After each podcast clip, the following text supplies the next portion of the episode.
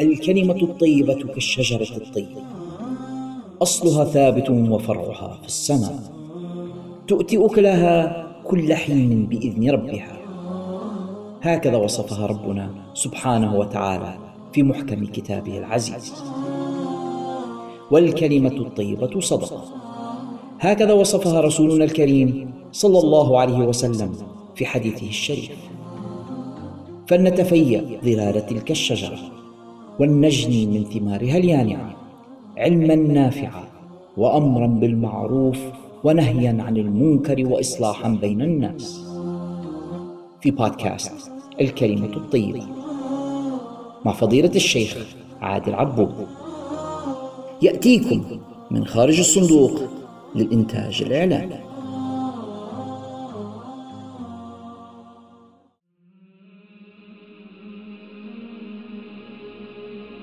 أعوذ بالله من الشيطان الرجيم. بسم الله الرحمن الرحيم. الحمد لله رب العالمين. حمدا يوافي نعمه ويكافئ مزيده.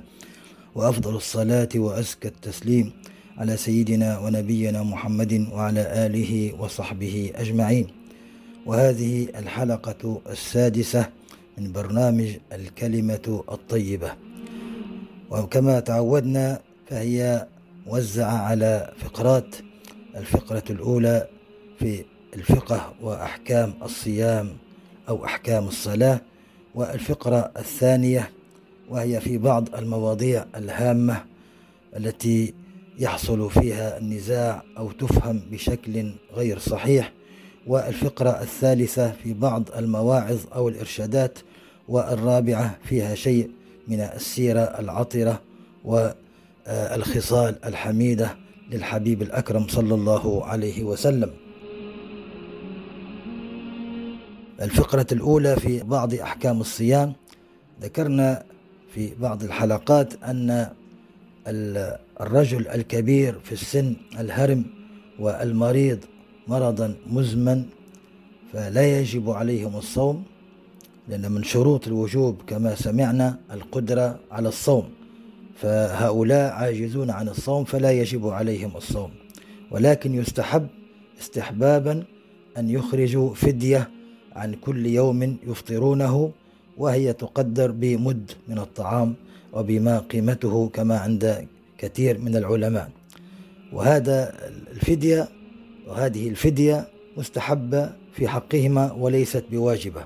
وهناك من أهل العلم ومن المذاهب الفقهية الأخرى والمدارس الفقهية من يرى أنه يجب عليهم الفدية.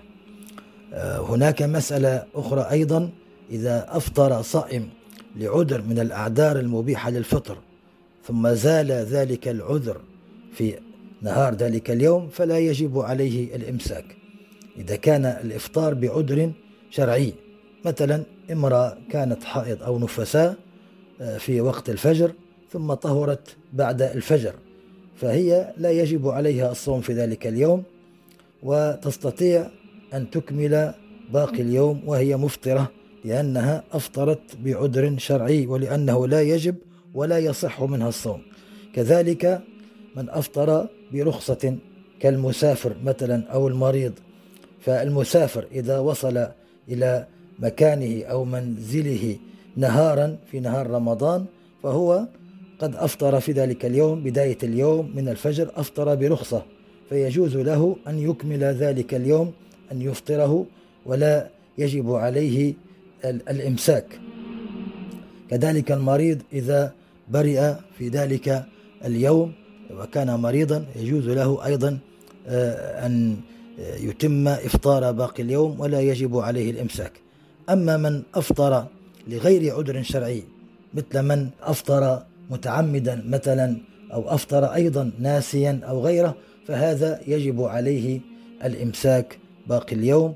وكما علمنا أن الإنسان إذا أفطر متعمدا فعليه القضاء وعليه الكفارة.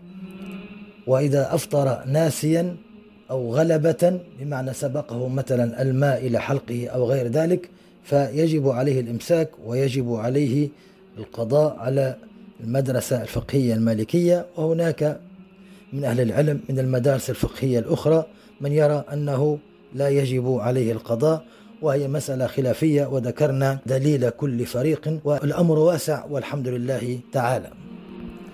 كذلك من المسائل إذا أفطر الصائم في الصيام الذي لا يجب تتابعه. هناك صيام يجب تتابعه بمعنى لا يجوز أن يقطع بإفطار. ككفارة إفطار يوم رمضان فالكفارة كما هو معلوم على ثلاثة أنواع ومخير فيما بينها الصائم وهي إما أن يطعم ستين مسكينا أو أن يصوم شهرين متتابعين أو أن يعتق رقبة. طبعا عتق الرقبة الآن في زماننا الحاضر غير موجود ولله الحمد لأن كما ذكرنا الإسلام قضى على الرق بجميع أنواعه. بقي أمران هما إما صيام شهرين متتابعين وإما إطعام ستين مسكينا. فصيام الشهرين مقيدة بأن يكونا متتابعين فلا يجوز أن يفطر فيهما ولا يوما واحدا. كذلك صيام كفارة الظهار وكفارة القتل الخطأ فهذه الأمور يجب فيها التتابع. هناك كفارات أو صيام لا يجب تتابعه مثلا قضاء رمضان إنسان عليه أيام من رمضان أفطرها لعذر مثلا آه، امرأة حائض أو نفساء أو مريض أو مسافر إلى غير ذلك فعندما يقضي هذه الأيام بعد رمضان لا يجب التتابع فيها. عليها مثلا امرأة خمسة أيام تستطيع أن تصوم يوما وبعد أيام أو شهر أو غيرها تصوم يوما آخر وهكذا. لا يجب أن تصومها متتابعة. وهكذا يعني كفارة اليمين أيضا. كما ذكرنا كفارة اليمين بداية يجب عليه أن يطعم عشرة مساكين أو كسوتهم. إن لم يجد هذين الأمرين طبعا هناك أمر ثالث قلنا أنه قضي عليه وهو عتق الرقبة والرق والحمد لله. إن لم يستطع الإطعام أو الكسوة فهنا ينتقل إلى الصيام صيام ثلاثة أيام. هذه الثلاثة أيضا لا يجب فيها التتابع.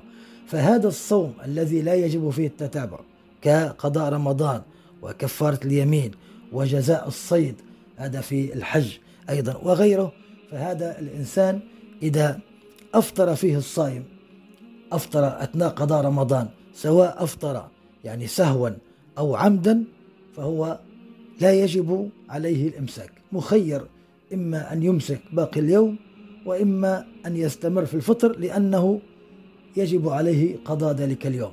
يعني في قضاء رمضان إنسان لو أفطر متعمدا أو ساهيا أو ناسيا أو غلبة فلا يجب عليه الإمساك لأنه ملزم بقضاء ذلك اليوم وكذلك باقي الصوم الذي لا يجب تتابعه. وكما ذكرنا ونعيد أن هذا آه، أو هذه المسائل على المدرسة الفقهية المالكية لأن لعل بعض الناس قد يستمع إلى شيخ ما أو عالم فيقول أنه يجب كذا أو كذا يعني خلاف ما سمع هنا فهو لعله يتكلم عن مدرسة أخرى. وهذه المدارس كما تكلمنا عنها ولا نزال نتكلم عنها هي كلها اجتهادات في المسائل التي هي ليست قطعية اجتهادات من العلماء واستنباطات من مجموع أدلة الشريعة وكلهم على هدى وكلهم على نور وكما آه، كما قالوا وكلهم من رسول الله ملتمس غرفا من البحر أو رشفا من الديم كما قال الإمام البصيري رضي الله عنه.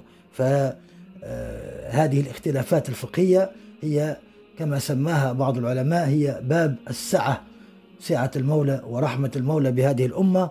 وأي إمام اقتديت به فأنت متاب وغير ملام.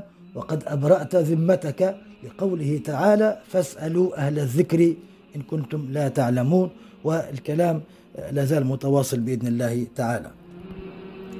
كذلك من المسائل التي يسأل عنها كثير من الناس مسألة الفطر في صيام النفل. إذا الإنسان صام آه، صيام من النفل آه، صيام سنة كصيام عاشوراء أو عرفة أو يوم الاثنين أو الخميس أو صيام المحرم أو شعبان أو غير ذلك من صيام السنة أو صام صوما هكذا من الأيام الأخرى التي هي غير محرمة. فيسمى كله تحت باب النفل. معناه ليس فرضا. فهذا الفطر إذا أفطر الصائم فهناك يعني فطر غير عمد. إن أفطر غير متعمد ويشمل النسيان والغلبة والإكراه. يعني إنسان هو صائم صيام يوم اثنين مثلا ثم نسي أنه صائم فأفطر فأكل أو شرب أو غلبة بمعنى غلبه شيء سبق إليه مثلا ماء أثناء الوضوء أو الاغتسال وهكذا غلبة يعني بدون شعور. ليس نسيانا ولكن غلبه أي سبقه أو سبق إلى جوفه شيء أو إكراه يعني أكره على الفطر. ففي هذه الحالات الثلاثة يسمى فطر غير عمد فهو لا يجب فيه القضاء ويمسك باقي اليوم وصومه صحيح. ولهذا الحديث الذي آه، سمعناه في بعض الحلقات قوله صلى الله عليه وسلم من أكل أو شرب ناسيا فإنما أطعمه الله وسقاه. فهذا الحديث أخذه العلماء في المدرسة المالكية وهم أخذوه عن التابعين وعن بعض الصحابة أن المقصود به هو صيام النفل وليس صيام الفرض فهو في النفل لأن النفل أمره خفيف. فمن هنا لو أفطر ناسيا أو غلبة فلا لا يفطر يمسك باقي اليوم وصومه صحيح ولا يجب عليه القضاء. وهناك بعض العلماء عممه وجعله حتى في الصيام الفرض وقد سبق التكلم عن هذه المسألة. أما لو أفطر الإنسان متعمدا تعمد الإفطار فهنا العمد نوعان. نوع يسمى عمد غير حرام. كيف يكون متعمد غير حرام؟ أنه كان بأمر أحد الأبوين أو شيخ العلم وهكذا الذي يعني أمره أن يفطر أو أبوه أو أمه آه، أمراه أن يفطر شفقة عليه أو لاحظ عليه مثلا الضعف وهكذا فهذا يفطر وليس عليه شيء لا قضاء ولا غيره لأنه يسمى عمد ولكن غير حرام لأنه أفطر امتثالا لأمر أبويه الذي أمر ببرهما والامتثال لأمرهما أو أمر شيخه أو معلمه الذي هو حريص على تربية روحه ونفسه. أما العمد الحرام هذا العمد الأول الذي ذكرناه هو العمد غير حرام ولكن هناك العمد الحرام وهو الذي أفطر بدون أن يأمره أحد أبويه أو معلم. هكذا أفطر اتباعا لشهوته أو هكذا آه، عن له أن يفطر. فهذا عند المدرسة الفقهية المالكية عليه الإثم ويلزم القضاء. وكذلك عند المدرسة الأحناف. لماذا؟ لأنه لأنه شرع في عبادة ثم أبطلها وقال تعالى سبحانه ثم أتم الصيام إلى الليل. أتم هذا؟ فعل أمر فعل الأمر يحمل على الوجوب. هكذا. وهو عام في الصيام كله. هو كان الإنسان مخير في صيام النفل إما أن يصوم وإما أن لا يصوم ولكنه أراد الصوم. وشرع فيه فمن هنا لا يجوز له إبطاله. وأيضا قوله تعالى ولا تبطلوا أعمالكم. وما جاء في حديث السيدة عائشة والسيدة حفصة رضي الله عنهما قالت له يا رسول الله إني أصبحت وعائشة صائمتين. هذه السيدة حفصة تسأل إني أصبحت وعائشة صائمتين متطوعتين فأهدي لنا طعام فأفطرنا عليه. رضي الله عنهما. فقال صلى الله عليه وسلم اقضيا مكانه يوما آخر. هذا الحديث نص في هذه المسألة. وأيضا لأن الوفاء بالعقد مع الله واجب. قال تعالى يا أيها الذين آمنوا أوفوا بالعقود. وما رواه الإمام مالك في الموطأ عن سيدنا عبد الله بن عمر رضي الله عنهما من صام متطوعا ثم أفطر من غير ضرورة فذلك الذي يلعب بدينه. فمن هنا يعني أوجب عليه الشرع أو اجتهادات الفقهاء أن يقضي يوما مكانه. وأيضا من الأدلة التي استدل بها آه، المالكية أنه قياسا على النذر. فإن النذر بداية لا يجب على الإنسان ولكن إن نذر أن يصوم يوما انقلب ذلك المباح أو المستحب إلى واجب. كذلك هنا النفل كان نفلا ولكن بمجرد الشروع فيه انقلب واجبا ويجب أداؤه. أما دليل المدارس الفقهية الأخرى كالإمام الشافعي فإنه يجوز مع الكراهة يجوز الإفطار في صوم النفل مع الكراهة. وكذلك قال الحنابلة ودليلهم الصائم المتطوع أمير نفسه إن شاء صام وإن شاء أفطر وهذا الحديث يعني ضعفه الإمام البخاري. فالمسألة فيها خلاف بين العلماء رضي الله عنهم والإنسان بالأحوط إذا أراد الصيام فعليه أن يحافظ على عبادته وإن أفطر يعني أراد الأخذ بالأحوط فعليه أن يقضي يوما مكانه وإن أراد أن يقلد الإمام الشافعي والإمام أحمد ولا يقضي فلا شيء عليه لأنها من المباح الذي تكلمنا عنه. كذلك من المسائل التي تهم الناس مسألة الفدية أو الكفارة الصغرى لمن أخر قضاء رمضان. بعض الناس عليه صيام أيام رمضان كان مريضا أو مسافرا أو امرأة كانت حائض أو نفساء فيجب عليها القضاء بمجرد يعني أن تطهر بعد انتهاء شهر رمضان. وكذلك المريض أو المسافر أو من له عذر. وهذا الذي له عذر أخر قضى رمضان السنة كاملة حتى دخل عليه رمضان الثاني فهنا آه، لا زال القضاء في ذمته يجب عليه قضاء الأيام التي أفطرها ولكن مع هذا يجب عليه أن يخرج الفدية أو الكفارة الصغرى عن كل يوم أخره وهي مد من طعام يعطى لمسكين. وهذه الكفارة أو الفدية لا تجزي قبل الوجوب. يعني لو الإنسان عليه أيام وما زال لم يدخل عليه رمضان. ما زال عنده فرصة أن يقضي تلك الأيام وهو قال أريد أن أخرج الكفارة فهي لا تجزي لأن السبب سبب الفدية هو دخول رمضان ولا يجوز العمل قبل السبب. ولكن بعد أن يدخل عليه رمضان الثاني وفات آه، أوان القضاء فهنا تستحب أن تعطى بعد القضاء إما كل يوم لوحده بعد أن يدخل رمضان الثاني هنا يقضي الأيام التي فاتته من رمضان الأول فيعطي الفدية بعد قضاء كل يوم أو بعد قضاء جميع الأيام. وهناك مسألة قد تغيب عن بعض الناس وهي أنه متى تجب هذه الفدية؟ تجب إذا الإنسان تراخى وتكاسل حتى دخل عليه رمضان ولم يبقى أيام تسع القضاء. مثلا شخص عليه خمسة أيام ولم يصم حتى لم يبقى إلا خمسة أيام. فمرض فمرض يعني في نهاية شعبان آخر خمسة أيام في شعبان بقي لم يصم. تلك الأيام الخمسة التي عليه قضاء حتى بقي خمسة أيام فقط من شعبان. فلما وصلت خمسة أيام من شعبان وكان يريد في الخمسة الأيام الأخرى مثلا أن يقضي الأيام التي فاتته مرض قبل رمضان بخمسة أيام استغرقت الخمسة أيام في مرضه فهذا لا تجب عليه الفدية.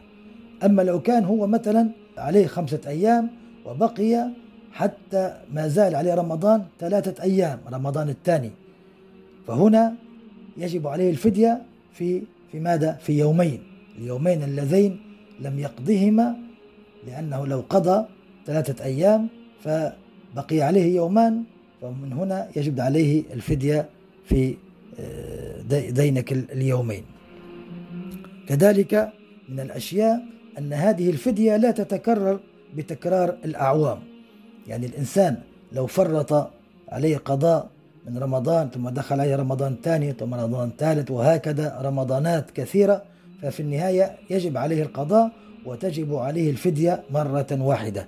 إن الفدية آه، معتبرة بالعام الأول بعد رمضان الذي فيه القضاء والله ورسوله أعلم. تكلمنا عن سبب ظهور المدارس الفقهية ولماذا هذه الاختلافات في بعض الأحكام ونلخص الكلام أن الأحكام الشرعية نوعان هناك أحكام قطعية وهذه لا اختلاف فيها بين أحد من العلماء أبدا وهناك أحكام ظنية بمعنى أنها تحتمل أكثر من وجه. والرجوع في هذا إلى الأدلة كما ذكرنا في حديث بني قريظة وكيف الصحابة مع وجود رسول الله صلى الله عليه وسلم فيما بينهم ومع هذا كان كلامه يحتمل هذا ويحتمل هذا فأقر الوجهين صلى الله عليه وسلم. وأيضا آه، ما سمعنا في حديث سيدنا معاذ وغيره. فكذلك هناك من القواعد التي نص عليها العلماء أنه لا اجتهاد مع ورود النص. إذا كان في نص في المسألة ونص يكون دلالته قطعية. بعض الناس قد يأتي بحديث ويقول هو نص صحيح ولكن هل دلالته قطعية أو ظنية؟ هل يحتمل أكثر من وجه أم لا؟ أنت مثلا فسرته بوجه هناك من فسره بوجه آخر فمن هنا لا يجوز لك أن كنت تنكر على غيرك. وكذلك قد يكون هذا الحديث هناك ما هو أصح منه قد يكون ثبت عند بعض الأئمة ولم يثبت عند آخر. فمن هنا جاءت الاختلافات ولهذا أن ذكرنا في الدرس الماضي أنها ضرورة الاختلاف ضرورة. أرادها الشرع واللغة ضرورة اللغة وطبيعة اللغة وهكذا. كذلك الإسلام هو الذي دعا إلى الاجتهاد. في المسائل الفرعية كحديث سيدنا معاذ كما ذكرنا وكلام سيدنا عمر مع شريح القاضي. كذلك لأن اللغة العربية غنية بمفرداتها وتكلمنا عن هذا. كذلك اختلاف الأحاديث الواردة في مسألة ودرجة صحتها وما هو عام وخاص إلى غير ذلك من علوم كثيرة جدا تحت الآيات القرآنية وتحت الأحاديث النبوية. يعني كمثال بسيط جاء حديث صحيح في نواقض الوضوء قوله صلى الله عليه وسلم من مس ذكره فليتوضأ. وهذا الحديث أخذ به الفقهاء كالإمام مالك وغيره أن مس الذكر الإنسان يمس ذكره نفسه فينقض الوضوء. ولكن هناك حديث آخر هو قوله صلى الله عليه وسلم لما سأله أحد الصحابة عن مس ذكري قال إن هو إلا بضعة منك أي جزء منك كأنك مسست رجلك أو يدك بمعنى أنه ليس بناقض. فهذان حديثان صحيحان. أحدهما يوجب الوضوء من مس الذكر والثاني لا يوجب الوضوء. فمن هنا من هذه النصوص التي هي ظاهرها التعارض ولكن هي من الرحمة والسعة من هنا كل فقيه رجح حديثا على الآخر بالمرجحات التي يعلمها أهل الحديث وأهل الأصول وكيف يقدم هذا على غيره أمور كثيرة نحن لسنا يعني في بابها وألفت فيها المجلدات الكثيرة جدا. ولهذا الإمام ابن تيمية عنده كتاب اسمه رفع الملام عن الأئمة الأعلام فأتى فيه بأسباب كثيرة لاختلاف الأئمة في الترجيح وفي المسائل يرجع إلى هذا الكتاب لكي يفهم شيء من كلام الأئمة. ونحن ذكرنا هذا الكلام وقد لعلنا أطلنا فيه بعض الشيء وإن كان هو الموضوع فيه اتساع كبير جدا. ولكن ذكرناه لأن بعض الناس بالذات الموجودين الآن هناك عند بعضهم من عنده جرأة على الأئمة السابقين. يتهمهم بأنهم خالفوا السنة وكأن يقول أنهم مبتدعون وأنهم تركوا الحديث وهكذا. ويتطاولون على أئمة السلف. وجاء في الحديث أن من علامات الساعة أن تسب آخر الأمة أولها مع أن بعض الناس من هو يدعي أنه ينتسب إلى السلف وهو يسب السلف. فالإمام مالك مثلا من السلف أنه في القرون الأولى الثلاثة التي شهد لها رسول الله صلى الله عليه وسلم بالخيرية وكذلك الإمام الشافعي وأبو حنيفة والإمام أحمد والإمام الثوري والأوزاعي والليث بن سعد وغيرهم وابن والطبري كل هؤلاء من أئمة السلف وهم الذين يعني أخذوا كلام الصحابة وكانت لهم البراعة التي قد إذا صح أن نصفهم بالعبقرية جمعوا يعني العلم الذي كان عند الصحابة وعند التابعين وبوبوه وهدبوه ونقحوه ثم جاء من بعدهم آلاف الآلاف من العلماء كما ذكرنا فنقحوا ورتبوا وبوبوا وصححوا وأعطوا لكل قول حقه وأتت إلينا المسائل جاهزة للناس العوام الناس الذين ليست لهم قدرة على الاجتهاد ولا الاستنباط ولا الوقت ولا الزمان ولا التقوى التي كانت عندهم ولا الفتح الرباني. فمن هنا يعني قال العلماء من قلد عالما لقي الله سالما. من العالم هو العالم من علماء الآخرة. الذين أمرنا الله بتقليدهم. فاسألوا أهل الذكر إن كنتم لا تعلمون. أما أن الإنسان يعتقد أنه هو فقط على صواب أو شيخة أو مجموعته وباقي الأمة كلها على خطأ ومخالفة للسنة فهذا هو الابتداع وهذا هو آه، المخالفة لمنهج السلف رضي الله عنهم. جاء في الحديث الصحيح الذي أخرجه الإمام مسلم قوله صلى الله عليه وسلم من اجتهد فأصاب فله أجران. ومن اجتهد فأخطأ فله أجر واحد. واتفقت العلماء على أن على هذه القاعدة وهي رأي صواب يحتمل الخطأ ورأي غيري في نظري خطأ يحتمل الصواب. وقالوا أيضا نتعاون فيما اتفقنا عليه ويعذر بعضنا بعضا فيما اختلفنا فيه. ولهذا هذا الكلام وهذه الاختلافات التي لا داعي إليها كما سمعنا في الدرس الماضي أن رسول الله أنكر على بعض الصحابة أنهم يعني أنكروا على بعضهم بعضا في أمور يجوز فيها الاختلاف. ثم أقرهم على الاختلاف المحمود قال كلاكما محسن. فيجب أن تكون كما كان السلف الصالح. الاختلافات هذه الفقهية في الفروع والتي لها أصل ثابت لا تفرق بيننا بل تزيد فيما بيننا وفيها السعة وفيها الرحمة ونحب بعضنا بعضا. ويألف بعضنا بعضا. لا نتعادى لأجل مسألة خفيفة فقهية أو بعض الناس من ينقل المسألة الفقهية من مقام الفقهيات التي يجوز الاختلاف فيها والتي نص عليها الشارع بأدلة كثيرة ينقلها إلى باب العقيدة فيفسق ويبدع وأحيانا يكفر أخاه المسلم فمن يستفيد من هذه التفرقة؟ إلا اليهود ومن عاونهم. تحارب أخاك المسلم لأجل اختلاف في مسألة فقهية فرعية يجب الإنسان يحكم عقله ينظر إلى الكليات وينظر جاءت الشريعة للم الشمل وللأخلاق. هل هناك اختلاف في الأخلاق؟ قال صلى الله عليه وسلم إنما بعثت لأتمم مكارم الأخلاق. هذه التي نسعى لأجلها نحسن أخلاقنا ينصح بعضنا بعضا في مكارم الأخلاق التي ضاعت فيما بيننا. أزمتنا أزمة أخلاق. ليست مسائل فقهية خلافية بسيطة لا تؤثر لا تقدم ولا تؤخر لأن الكل فعله النبي صلى الله عليه وسلم كما جاء عن الصحابة. هناك حديث تثبت أنه رفع يديه هناك حديث تثبت أنه لم يرفع عند الركوع والسجود هناك حديث تثبت أنه قبض أو لم يقبض حركة الإصبع. هذه أمور فقهية خلافية موجودة منتورة آلاف المسائل في بطون الكتب. كما سمعنا الإمام أحمد لما سئل هل تصلي خلف إمام رعف أنفه وخرج منه الدم ولم يتوضأ. طبعا الإمام أحمد اجتهاد أن الدم ينقض الوضوء. فكيف رد عليهم الإمام؟ انظر الفقه انظر إمام أهل السنة رضي الله عنه الإمام أحمد بن حنبل. ماذا قال؟ قال كيف لا أصلي خلف مالك بن أنس وسعيد بن المسيب؟ لأن الإمام مالك يرى أن الدم لا ينقض الوضوء ومذهب الإمام سعيد بن المسيب سيد التابعين يرى أنه لا ينقض الوضوء. فإذا المسألة بسيطة. قال كيف لا أصلي؟ استهجن هذا السؤال. يعني استقدر هذا السؤال. هل الخلافات الفقهية تؤول بنا أن نحارب بعضنا بعضا وهكذا أن يفسق بعضنا بعضا؟ هل هذا مراد العلماء رضي الله عنهم؟ أبدا.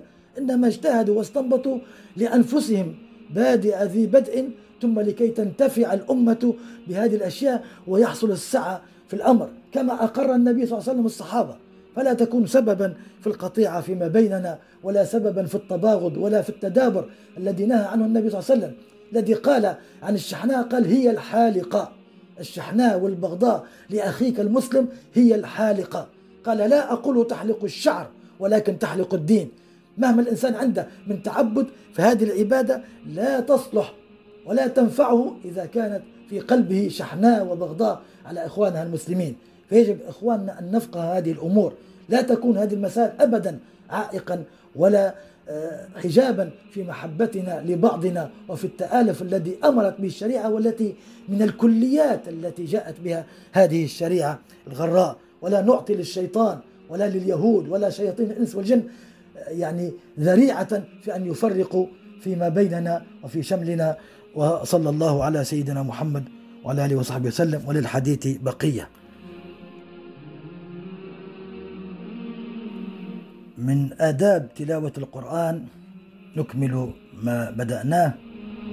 جاء في فضل ختم القرآن أنه عند ختم القرآن دعوة مستجابة وروي عن سيدنا أنس بن مالك الصحابي الجليل رضي الله عنه أنه إذا أراد ختم القرآن فإنه يجمع أهله ويختم القرآن ويدعو بهم لكي تشملهم بركة الختم وبركة القرآن.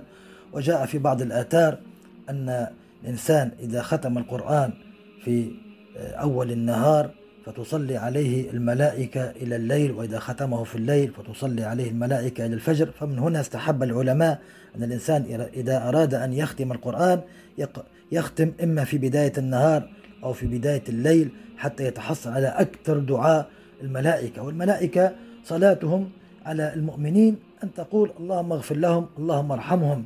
وهذا وارد في عدة مواطن منها إذا صلى الإنسان في مكان صلاة الجماعة مثلا وجلس في مكانه فإن الملائكة تصلي عليه ما دام في مصلاه. تقول اللهم اغفر له اللهم ارحمه ما لم يتكلم بسوء أو يحدث. إذا تكلم بكلام غير لائق فتتوقف الملائكة عن الدعاء. وإذا أحدث بمعنى انتقد وضوءه تتوقف الملائكة عن الدعاء ولكن ما دام هو جالس ولم يتكلم بسوء ولم يحدث والملائكة تدعو له بالمغفرة والرحمة. وإلى مواطن أخرى أيضا وهنا عند ختم القرآن كذلك دعوة مستجابة وتصلي الملائكة وتستغفر للقارئ من الصباح إلى المساء أو من المساء إلى الصباح. كذلك من الآداب لا يخلي المؤمن يوما من أيامه من النظر إلى المصحف. إنسان في رمضان وغير رمضان ولو أن يقرأ صفحات قليلة. لابد أن المؤمن يعني نسأل الله أن يوفقنا لذلك أن يجعل لنفسه وردا من القرآن كل يوم ولو صفحات ولو حزب أو نصف حزب. ولكن لا يخلي يوم من أيامه من النظر إلى المصحف. لأن النظر إلى المصحف عبادة. وكان سيدنا أبو موسى الأشعري الصحابي الجليل يقول إني لا أستحي ألا أنظر كل يوم في عهد ربي مرة. عهد ربي يقصد به القرآن. وجاء أيضا ورد أعطوا أعينكم حظها من العبادة. النظر إلى المصحف عبادة النظر إلى الكعبة عبادة النظر إلى الوالدين نظرة رحمة عبادة النظر إلى العالم عبادة. كذلك النظر إلى أخيك المسلم قال صلى الله عليه وسلم من نظر إلى أخيه نظرة ود غفر له تبسمك في وجه أخيك المسلم صدقة. بعض الناس تجده حتى تلقي عليه السلام إما أن يرد عليك وهو هكذا مكشر لا يبتسم في وجهك وإما أن لا يرد عليك. يعني رغم أن رد السلام واجب بنص القرآن فحيوا بأحسن منها أو ردوها فالرد واجب والرد بأفضل مستحب وهكذا. فالإنسان يعني يعطي عين حظ من العبادة ومنها النظر إلى المصحف. كذلك إذا بلي المصحف قال العلماء أي تشقق أو تمزق إن صحت العبارة أدبا مع المصحف فقالوا إما أن يدفن في الأرض كالمسلم ويوضع في خرقة ولا يهال عليه التراب مباشرة. تأتي إلى مكان طاهر نظيف بعيد الناس وتجعل له حفرة وتجعل عليه خرقة وتكون طيبة معطرة وتجعله ثم هكذا كلب باحترام وتقدير وإما أن يحرق بنية الإكرام. يجوز إحراق المصحف إذا تشقق وإذا بلي ولكن يجب على الإنسان أن يستحضر نية الإكرام كما فعل سيدنا عثمان والصحابة عندما أحرقوا المصاحف التي قد تشوش على الأمة وجعلوا مصحفا واحدا فالإحراق بنية الإكرام. ورماده يدفن. بعد أن يحرق رماد ذلك الإحراق يدفن هكذا من الأدب ومن تعظيم كتاب الله لأن الأدب مع القرآن يوصل إلى آه، رضا المولى سبحانه وتعالى. والعياذ بالله عدم الأدب أو إساءة الأدب أو الإهانة الكفر والردة كما نص على ذلك العلماء. قال تعالى ومن يعظم شعائر الله فإنها من تقوى القلوب. كذلك لو الإنسان وجد يعني ورقة فيها اسم الله أو فيها آية قرآنية أو غيرها من هنا يجب عليه أن يرفعها من الأرض وأن يجعلها في مكان طيب وأن يطيبها وأن يمسح ما عليها من الأذى. كل هذا من الأشياء المأمور بها المسلم. إلا إذا كثرت الأوراق جدا ولم يتبين له فيها شيء فهنا القاعدة الفقهية تقول إذا ضاق الأمر اتسع. وهذا من فضل الله ورحمته لقوله تعالى ما جعل عليكم في الدين من حرج. ولكن الأفضل والأولى خاصة إذا كانت ورقة واحدة وواضح عليها اسم الله أو آية قرآنية أو ورقة من مصحف آه، فهذه يجب عليها عليه أن يرفعها ألا توطى بالأقدام. والمشكلة الآن البلية التي البلية التي عمت في بلاد المسلمين الكتب المدرسية التي فيها الآيات القرآنية وفيها البسملة بسم الله الرحمن الرحيم وغيرها وهكذا بعد انتهاء العام تجد الأطفال يرمونها في الطرقات. وهذا مسؤولية ولي الأمر ومسؤولية المدرسة أيضا. ولي الأمر مقصود به الأب أو الأم. يجب أن نعلم أبناءنا وبناتنا نعلمهم تعظيم هذه الكتب. أقل تقدير أن نزيل ما فيها من آيات قرآنية أو الصفحة الأولى إذا كان فيها البسملة بسم الله الرحمن الرحيم أو فيها أسماء المؤلفين مثلا عبد الله أو عبد الرحمن كل هذه لا يجوز أن تلقى في الأرض. تترتب والعياذ بالله حرمة كبيرة قد تؤدي إلى الكفر لأن فيها استهانة باسم الله. وفي المقابل تعظيمها فيه الأجر العظيم.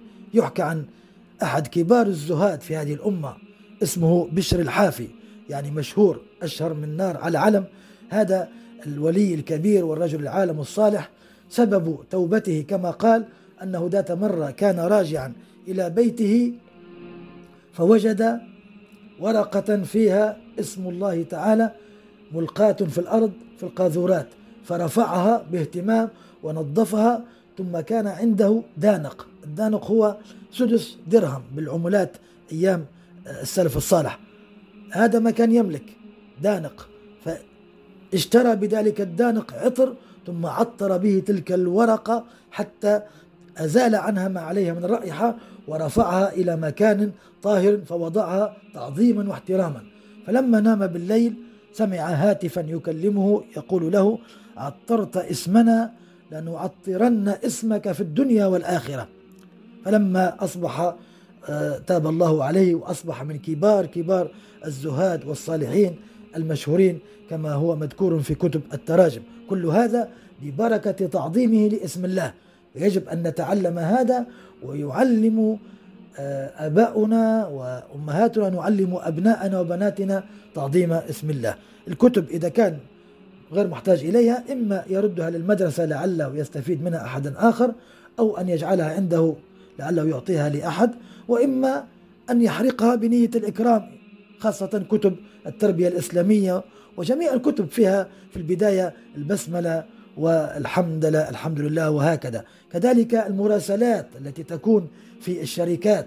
بعض الأخوة سألني في الأيام الماضية فعل آه، رسالة وعممها في شركة التي يخدم فيها بعد أن استأذن مديرها في هذا الأمر. وجزاه الله خيرا أن جميع المراسلات تبتدي ببسم الله الرحمن الرحيم. وتنتهي بالسلام عليكم. وهناك اسم المدير وقد يكون اسمه عبد الله أو عبد الرحمن ثم تلقى تلك الأوراق كلها في هكذا آه، دون أن تحترم. فمن هنا يعني ممكن أن تستعمل الخرامة مثلا وأن أو تحرق أو تحترم. فيجب أن نهتم بهذا الأمر لأنه من تعظيم شعائر الله. وكما قال المولى ومن يعظم شعائر الله فإنها من تقوى القلوب. قال تعالى وإنك لعلى خلق عظيم. صلى الله عليه وسلم. أي علوت قمة الأخلاق وذروتها. فهو صلى الله عليه وسلم عظيم في كل ناحية من نواحي الأخلاق الكاملة. عظيم في حلمه وسماحته. عظيم في كرمه وسخائه. عظيم في شجاعته. عظيم في تواضعه. عظيم في كريم عشرته في حياته. عظيم في أدبه. في رحمته ورأفته كما قالت السيدة عائشة كان أحسن الناس خلقا. وقالت في حديث آخر كان خلقه القرآن يغضب لغضبه ويرضى لرضاه. صلى الله عليه وسلم لا يجزي بالسيئة السيئة ولكن يعفو ويصفح. روت السيدة عائشة قالت ما دعاه أحد من أصحابه ولا أهل بيته إلا قال لبيك. وعن سيدنا عمر أن رجل أن رجلا نادى النبي صلى الله عليه وسلم ثلاث مرات. كل مرة يقول له لبيك لبيك فينادي المرة الثانية لبيك لبيك وهكذا لم يضجر ولم يغضب عليه الصلاة والسلام. وقال بعثت لأتمم مكارم الأخلاق صلى الله عليه وسلم. من كمال جبره للخاطر. وتطييبه للنفوس منها ما رواه سيدنا أنس. كما ذكرنا سيدنا أنس كان طفلا صغيرا عندما أتت به أمه إلى النبي صلى الله عليه وسلم. قالت له يا رسول الله لقد أهدى الأنصار إليك وأنا أقدم إليك ابني أنس أرجو أن تقبله خادما عندك. فقبله صلى الله عليه وسلم جبرا بخاطرها. وإلا كما جاء عن سيدنا أنس ماذا قال؟ قال لقد خدمني أكثر مما خدمته صلى الله عليه وسلم. من جبره بالخاطر ما قاله للأنصار. في فتح مكة لولا الهجرة لكنت امرأ من الأنصار.